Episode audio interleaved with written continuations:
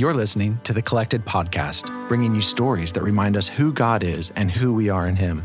The Collected Podcast is a production of Collected Ministries, a nonprofit organization dedicated to helping disciples of Jesus discover and live from their true identity in Christ, recognize and walk in their divine purpose within the kingdom of God, and experience growth in their capacity for mature, healthy relationships. Follow Collected on social media at Collected Ministries, and be sure to visit thecollectedpodcast.com for show notes and additional content related to today's episode.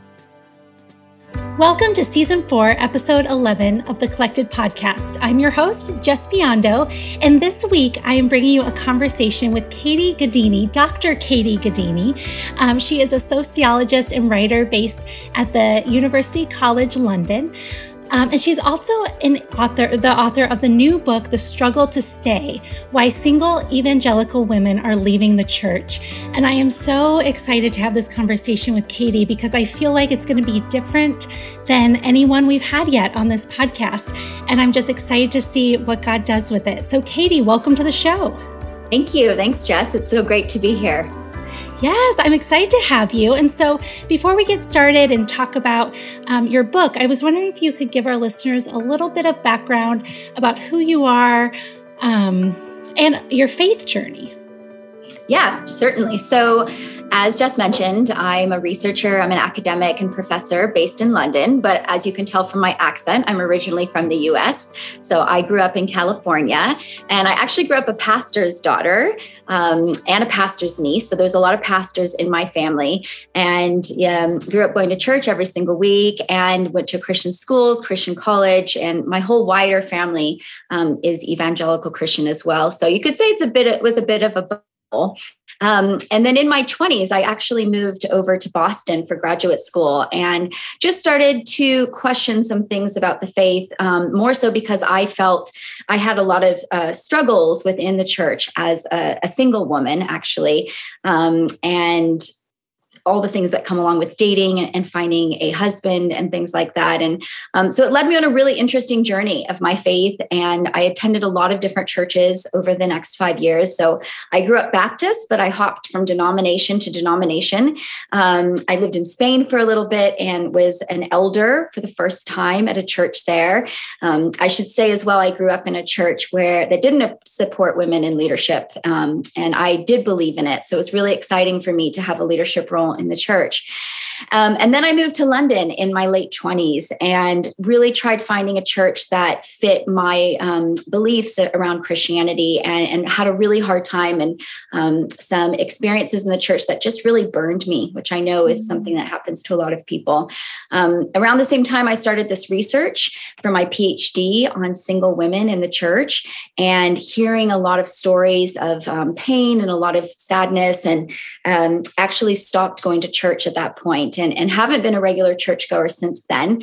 I still really invested in Christianity. I'm really invested in, um, I would say my life's work is really about making the church um, more inclusive and especially for women. Um, and I'm still have a close pulse on what's going on in the church, but myself, I'm not a regular churchgoer anymore. Um, and I talk about that a lot in my book of, of my own story. Yeah. So tell us a little bit more about your book, The Struggle to Stay, and I guess the the heart behind why you wrote it and then a little bit about what it's more about. Yeah, so it's based on the research I did for my PhD. Um, and my PhD was with single women in the US and in the UK.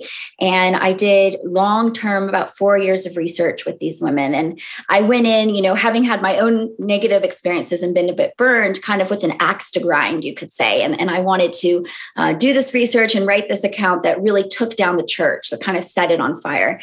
And what I found as my research went on is that wasn't an accurate portrayal of what I was finding. You know, for a lot of women, um, the church is a tremendously healing place. It's a place of community, it's a place of um, freedom.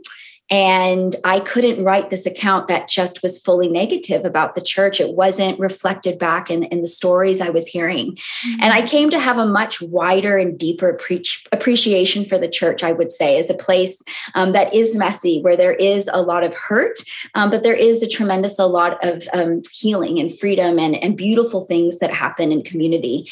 Um, so when it came time to write the book, I wanted to tell that full picture. Um, and I also wanted to bring my own story into it because I was interviewing all of these women about, you know, why do you stay in the church when when you have grievances? Um, and I needed to explore as well my own story of, well, why did I leave the church um, to fully understand why these women would stay? So I complicate the idea of staying and leaving. And I also hope that I present um, what it's like to be a single woman in the church in all of its fullness, warts and all.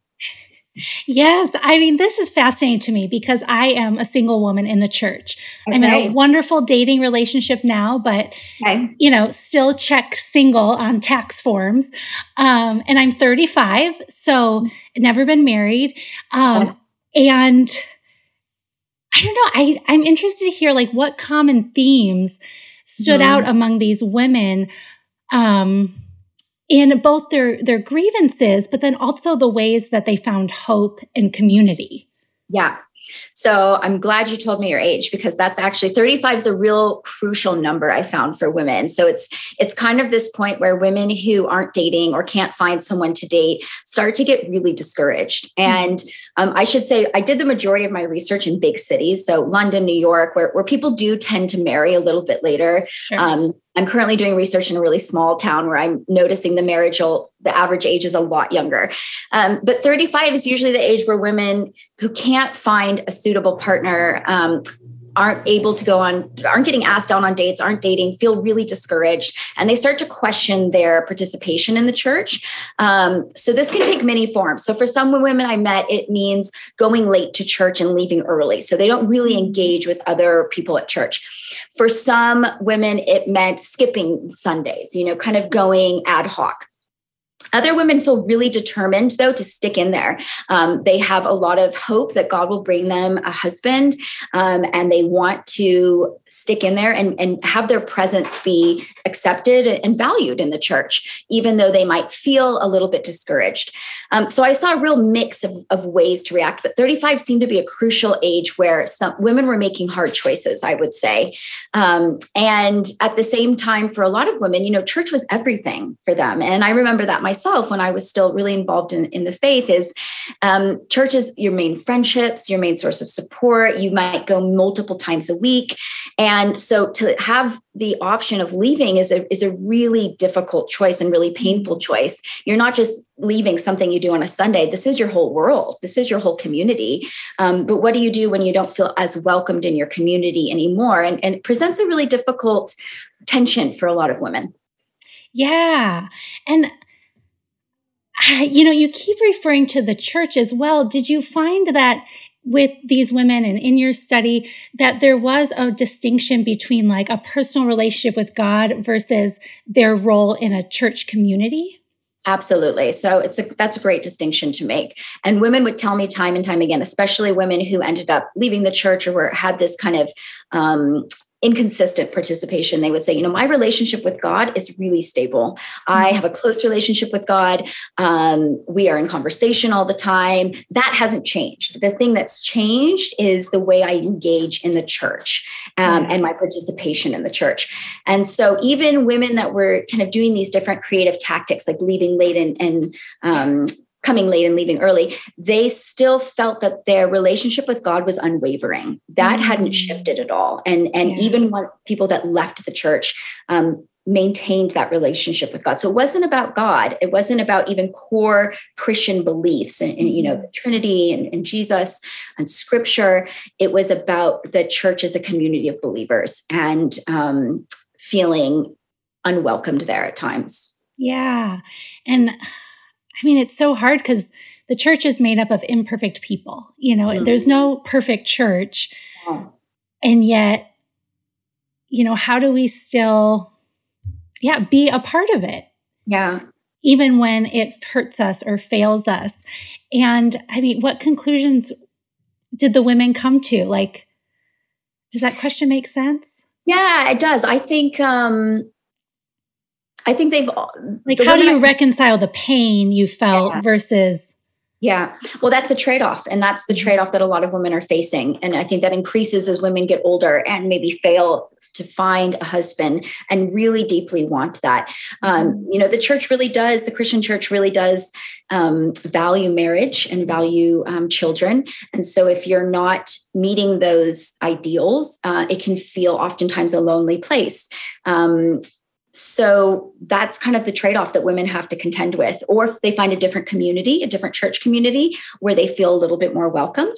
Um, i think you know though if we look at the numbers in the us and the uk there are more women going to church than men. And so statistically speaking it is going to be harder for for matches to be made. And there are going to be women who just there aren't enough men. Uh, mm-hmm. so that's a reality i think also that we have to look at and, and say well if you want to marry a christian man but there's not any options what do you do? And and so that's another trade-off that women have to contend with. Do i go look outside the church for someone?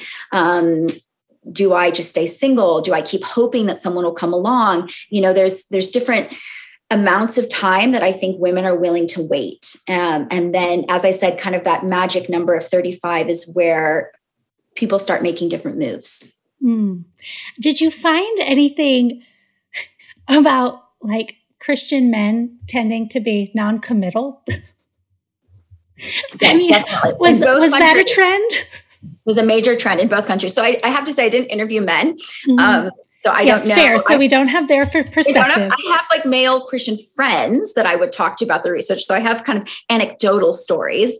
Yeah. Um, but that was a consistent theme in both countries that really surprised me because I would hear almost the exact same stories from women in two different countries um, that men wouldn't commit or that they would kind of play games. There was stringing along. There was this idea of, um, oh, if we go for a coffee date, they think that you know we want to get married but we don't we're you know we're women feeling pigeonholed into these categories of being super intense and marriage minded um, and on the converse side of that feeling that men were being really flaky around dating and not taking it seriously and um, frustration with that mm.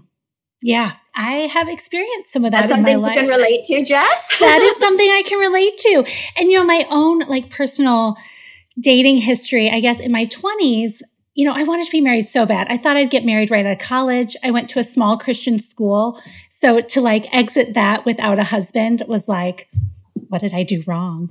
Um, and, you know, I just wanted to be married so badly. But I continued to pick men who I feel like I had to change myself yeah. to fit what they wanted. And great Christian men that I dated in my 20s. If any of them are listening, which would yeah. be weird, but if you're listening, nothing but respect for you. Um, but I wasn't my truest self with them um, mm. because I wanted so badly marriage that I was willing to become somebody different from who God created me uniquely to be. Yeah. And when I was 29, I discovered the Enneagram. Oh, yes. And from what I've been saying, maybe you can guess I'm a two, you know, mm molding myself to be what other people need or what I perceive other people to need. Um, and that revolutionized my view of myself and mm completely changed who I was in my relationship okay. because I knew who I was and I could remain rooted in that. Yeah. Um, and so, you know, part of my single journey, I think, was in my 20s, God's protection of like mm. knowing I wasn't ready. Yeah. Um, which was a hard lesson to learn. But on the other side of it, you know, it's always worth it. Yeah. Um, but I know you are kind of interested in the Enneagram, and I was wondering how that has influenced your identity work. Yeah, I love the Enneagram. I first discovered it in Peru, actually. I was volunteering with a Christian organization eh, right after college and came across it. And it just blew my mind. I felt mm. like I was being so exposed there on the page. And I was I hope other people don't read this. It's like my deepest feelings being exposed. Um, so I'm a one on the Enneagram. I am the perfectionist. I do have a two wing, so okay. I can connect with you on that. Yes. Um, yeah, I would say for me, the way I see it come out in my work is that I have this strong sense of right and wrong um, and this strong drive for justice. Um, and perfection. You know we are the perfectionists even though i don't like that label. So i think this can come and come from a really good place insofar as you know definitely with my work with the church is i want the church to be better. I want it to to improve it. Mm-hmm. um, you know sometimes we're called the improvers as a one. I want to there's a clear sense of what's right for the church in my mind and i want the church to get there. Um, and i'm can be somewhat uncompromising on that.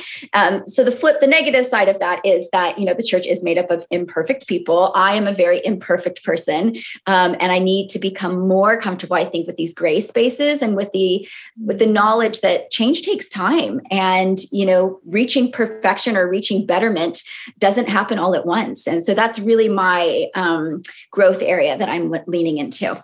Mm, that's good. Thank you for sharing that. Um, I notice if people are watching our video um, that you have a ring on a finger. Are you married? Talking about I am married. I got sing- married singleness. in August. And my husband's actually two on the Enneagram. So he's uh, smiling in the background right now. um, yes, I'm I'm almost 38 this year. So I got married a lot later than um, is the kind of norm in Christian circles. And I'm kind of the opposite of you, Jes. When I was in my 20s and finished my Christian college, I did not want to be married. So I, I dated some really wonderful Christian men as well. So if they are listening, I have nothing but respect for them. Really great guys. Um, but I just didn't want to get married. I I felt really young. I wanted to travel. I was very focused on my career, um, and I felt this tremendous pressure, not necessarily from the guys, but from the church and from in our Christian community to be married, and um, just did not feel like I was ready for that at all. So I'm somewhat of a late bloomer in in in that sense, but I'm really glad that um, I got married when I did, and and married what I consider to be definitely the right person, and uh, definitely someone that was worth the wait. Yes. How did you meet? We met on a dating app, as that. most people do in London. Yeah. Um, I had done multiple rounds of dating apps and did a round with a friend and we kind of did it lightheartedly for fun. And um, met my husband was like the first person that I um, met on there, and then quickly got off the app. So I'm a am a child for the apps. What can I say? Yes, and so much of it is just about timing. I mean, Totally. When you're ready, when they're ready, and I think I'd reached a place too where I finally really wanted um, to find someone, and mm-hmm. and I mm-hmm. hadn't felt that before. You know, it took me. We met when I was almost 35, so I it took me that long to really want to be in that kind of committed relationship to make sacrifices for another person. You know, I was very much like, this is where I'm going and this is what I'm doing. And if they want to come along, great, but I'm not changing any of my plans for someone else. Um, and then meeting my partner, my husband now, uh, was the first person I felt like, I want to make this a priority and I'll do whatever I need to do to make that happen, whether it involves moving different places or, um, you know, I just applied for British citizenship. So it was choices I was willing to make for someone else. Yeah. Oh, I love that. So, what maybe word of hope or encouragement might you have for single women to circle mm-hmm. back to your book who are struggling in their Christian community or just struggling with these unmet longings? Um, the first thing I'd say is you're not alone. So, I when I would often finish an interview, I would ask a woman, Do you have any questions for me? Um, and one woman said to me, are my answers normal? Did anyone else say things similar? And I said, Your answers are so on par with what everyone else is telling me. And I could just see how relieved she was. It was almost like a weight was lifted off her shoulders when I said that, um, in knowing that she wasn't alone in, in her feelings of, of wanting a relationship, of feeling disappointed and discouraged that that wasn't happening and feeling that she wasn't as valued in her church because of that. Um, so I wrote this book hoping my, my kind of my deepest hope is that women read it and and if they are struggling that they feel this sense of they're not alone in that there's other women like them um, and that isn't necessarily a prescription for how involved you should be in your church community, but it's a sense that um, you're not the only one that feels this way. And, and hopefully that gives some encouragement to women. Yeah, that's good. What would you say your life message is then? Um, kind of what I mentioned earlier. So I really, I really do want the church to be a more welcoming space. I want it to be a place that's more inclusive. Um, I think there are so many wonderful and beautiful aspects of the church and, and of church community. It's, it's really singular. And I talk about this in my book. There, there's nothing else quite like it. You know, there's other communities you can join, sports clubs or work or colleagues or things like that. But there's something unique that the church community can give you mm-hmm. um, that I think there's no other replacement for it in society. Um, so I don't want it to be a choice between do I stay and feel kind of devalued or do I leave and, and lose this beautiful community? Um, and I'd like the church to be more welcoming and open to people who maybe haven't found a, a life partner and maybe won't find one, um, but still be valued for the, the contributions they bring. Yeah, that's good. That is beautiful life message. Um, our tagline on the show is collecting stories that remind us of who God is and who we are in Him. So you can answer this personally or maybe from the things you, you know, collected from the women in your book. But what things did either they or you like reveal about who God was in mm. their lives and who God is? Mm. I would say the main thing that came across really strongly is um, God is a God of love and not one um, who requires you to be perfect. Mm-hmm. And women talk about their failings, um, not measuring up, failings in the community. Um, and yet they had a really strong sense of forgiveness and love from God whether or not they were still involved in church, whether or not they were fighting the church actively from inside it, they felt really supported and loved and um, close to God throughout that journey. And, and that was really beautiful to see. There wasn't this sense of hiding or shame, it was a, a deep sense of value. Mm, that's beautiful. Yeah. That is so good. Um, well, what have I missed? What is something I can't let you leave without sharing either from your book or just something else that you've like learned about God and the church throughout this whole journey. So something else that occurs to me about kind of what was revealed about God's character through the study is a lot of women felt really called to church leadership. Mm. Um, and they, I even met one woman who didn't theologically believe in women in leadership and yet felt this calling and couldn't reconcile that and had a, her male pastor tell her listen i think god's calling you to church leadership. And she was like but i don't theologically agree with it. Um, so this is this is another tension that comes up in the book and that i think is a, a reality for a lot of women is feeling called to ministry. Um, and perhaps not being supported in that calling or not having opportunities to fulfill that calling. Um, and I'd really like to see more women be able to live that calling out. Um, and especially, you know, I think they need a lot of support to get there, especially in churches where they, they don't maybe have a lot of women in church leadership. And not everyone does feel called to church leadership, and not everyone should be called to it, frankly. But I think for people that really do have that strong calling on their life to be able to um, fulfill that, it would be really exciting to see. Yeah. And what an interesting thought process, too, when we feel like God is calling us to something, but then it doesn't line up with what theologically yeah. we've been taught in our in our denomination our whole lives. Right. And like then having to deconstruct our faith and mm. see, okay, is this not really from the Lord, what I'm feeling? Yeah. Or was I taught bad theology? Right. And that, right. I mean, have you seen that or like, how do people work through that deconstruction process? I think it's painful and I think it can be really hard. Um, in the particular example I just gave, this woman had, you know, the male pastor at her church who was encouraging her and who was really putting her forward.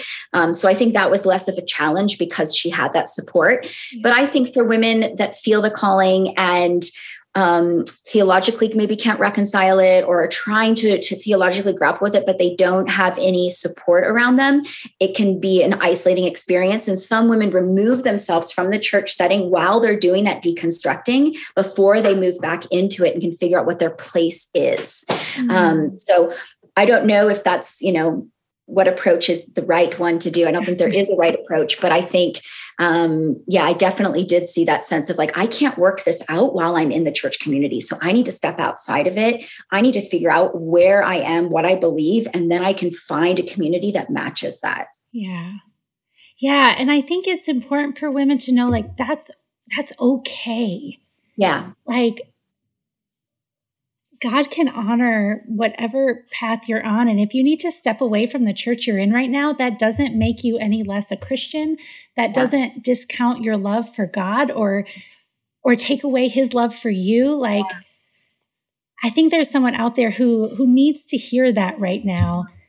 That what they're struggling with, they're not alone, like you said. And it's okay to ask those questions and to wrestle with those really hard like discrepancies that you may be seeing. And i'd say it's okay to walk through different seasons. Not not everything has to be linear. I know um, as, as i mentioned the pandemics really brought up a lot for women in their faith for christians in general. It's caused some you know to step outside of regular church going because they see it online now or they, they engage with church online or maybe they find their spiritual nourishment from their bible study group mm-hmm. rather than from sunday services. Some are really eager to get back into sunday services. It's shift the pandemic shifted people's way of uh, church going and, and, engaging with christian faith in a huge way. Um, and i think it's raised a lot of questions for people as well. So i would just echo what you said jes that wherever you're finding yourself right now whatever the pandemic has thrown up for you or the past few years years have thrown up for you that that's okay too and that that's part of the journey that it's not a landing point. Yeah. And i think the pandemic like church in the pandemic has almost brought us back to the early church in acts of like meeting with small groups in houses and the church flourished and god was working. Like we don't have to meet with a thousand other people yeah. in order to be church. Like, yeah. I think, I don't know, I think it's gotten us back to some really important roots mm. that we mm. had lost with the growth of the mega church. Not that there's necessarily anything wrong with right or wrong with those, you know, so maybe a whole different conversation. But I think there's something beautiful God did in, you know, the, the horrible experience of the pandemic, but bringing us back to a more simplistic view of community. Yeah, I'd say there's been a huge restructuring going on mm-hmm. rather than, you know, this binary of leaving and staying. There's people are re- reshuffling how they engage in Christian community. And community might be really small. It might be your three closest girlfriends that you go for walks with and, and talk about your faith. And um, that can be a really beautiful way. Yeah. Yeah, I love that. Well, thank you so much, Katie. Um, before I let you go, I was wondering what you're working on next. If you can tell us, if you know what's on your horizon or what's next for you. Yeah, so I'm switching gears now, and I'm actually looking at faith and politics. So, um, you know, the last six years or so have been a point of great fracture in the United States and great fracture in the church as well around different political issues. So I'm um, doing interviews with Christians all over the country, and I'm looking at how faith impacts politics and also um, what political issues are really important to Christians right now. So, uh, interviewing men as well as women this time, which is a big change for me. um, but it's it's been really interesting so far, and um, yeah, that'll be my next book, hopefully. Wow, that's that's fascinating. Yeah, yeah. we'll have to have you on to talk about that. We never really right. get into politics in this show, but um Yes, we'll the two things to, we're not supposed to talk about: politics and religion. And I'm I'm hit, I'm hitting both of them at the same time. You really are. Yes, we focus on religion here and have left politics out of it. yeah, might be a good idea. yeah, yeah. I think God's bigger than our politics. Yeah. You know, I just keep coming back to with all the division that, you know, I need to be engaged. I need to be informed and have opinions and know why I have my opinions. But at the end of the day, I vote and then this world is not my home. Like, mm. you know, not using that as an excuse to not stay engaged and informed. Yeah. yeah. But my hope is not in whoever is or isn't our mm. current leader. Right, um, right. And I, I find peace in that. Yeah. Yeah. So, the delicate balance. It is. It really is. Well, we will have to have you back on when that comes yes, out. I would love to. Thanks so much for the questions, for for having this space, and um, yeah, I really appreciate it, Jes. Yes, thank you.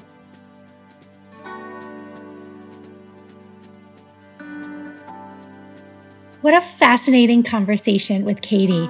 Um, as I was talking to her, you know, about this idea of singleness and connecting it to just any unmet longing that we have.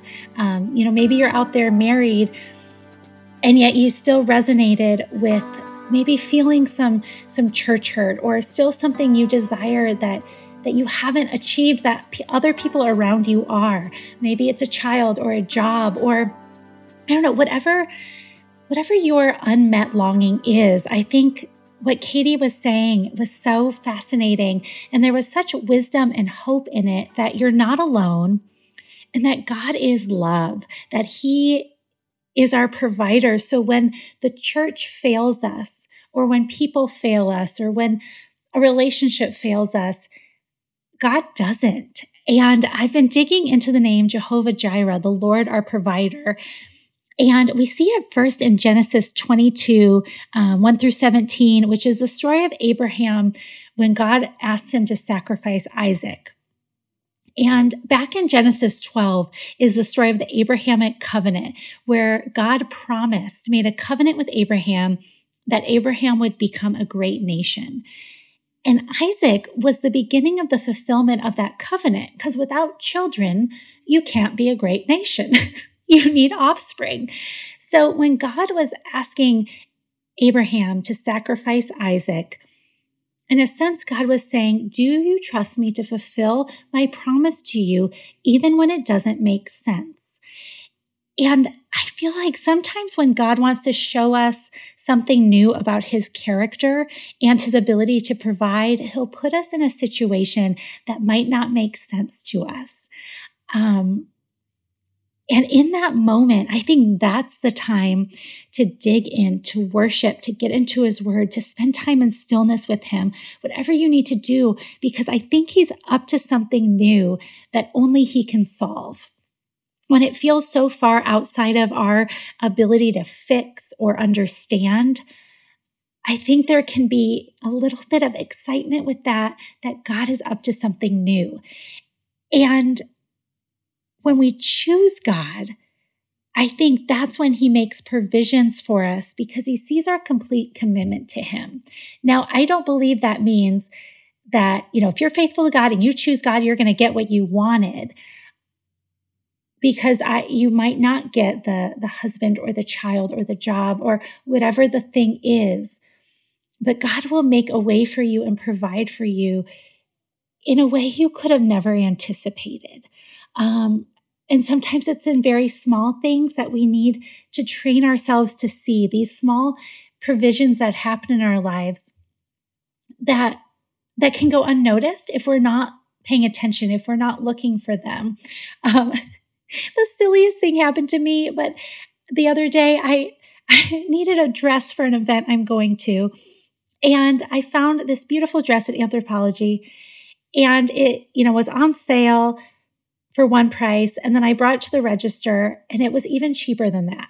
It was like really, really cheap, which if you shop at Anthropologie, you know, never happens. Um, and in that moment when it rang up way less than I anticipated, I felt like it was God seeing me and providing for me and knowing my financial needs. And it was so small and could have been missed. And maybe I was reading into it more, but but it almost it moved me to tears. Like i got very emotional because i felt like it was god's provision. And it wasn't a husband but it was a small moment where he reminded me i see you and i will provide for even the silly things even even the, the worldly things. I i don't know. So hopefully that brings some encouragement you know and when god makes a promise he will fulfill it. Like he won't leave us hanging. Sometimes it's just hard to let go of let go of what we thought it would look like. And I think that's where there's that that grief um, for maybe the life you thought you'd be living and you're not. Um, so I I challenge you, and I'm not trying to be trite or belittle your pain or your desire. But I encourage you this week to try and look for moments of gratitude where you see God provide in maybe even the smallest way. Um, because those things start to add up. And once you train your mind to start noticing God winking at you, we call it, you'll you'll see it everywhere. And you'll realize how involved he is in our lives with the way that he provides. Um, I don't know. So that's just some things that have been on my mind and heart this week. I hope you're having a wonderful week and we will see you soon. Love you all. Bye. Thank you for listening to the Collected Podcast. Please be sure to subscribe, rate, and review. And if you like what you've heard, we'd love it if you'd help spread the word. Check back here for new episodes dropping every other Thursday. You can follow along on social media at Collected Ministries. You can also find Jes at Jes Biondo. If you would like to support Collected by making a tax-deductible contribution, please visit collectedministries.org/donate. Collected proudly supports and partners with Flourish Kenya, a nonprofit working to support and prevent unplanned adolescent pregnancy in rural Kenya. Learn more at flourishkenya.org. The Collected podcast is produced by Jes Biondo and edited by Jacob Early. Music is by Asaf Elon.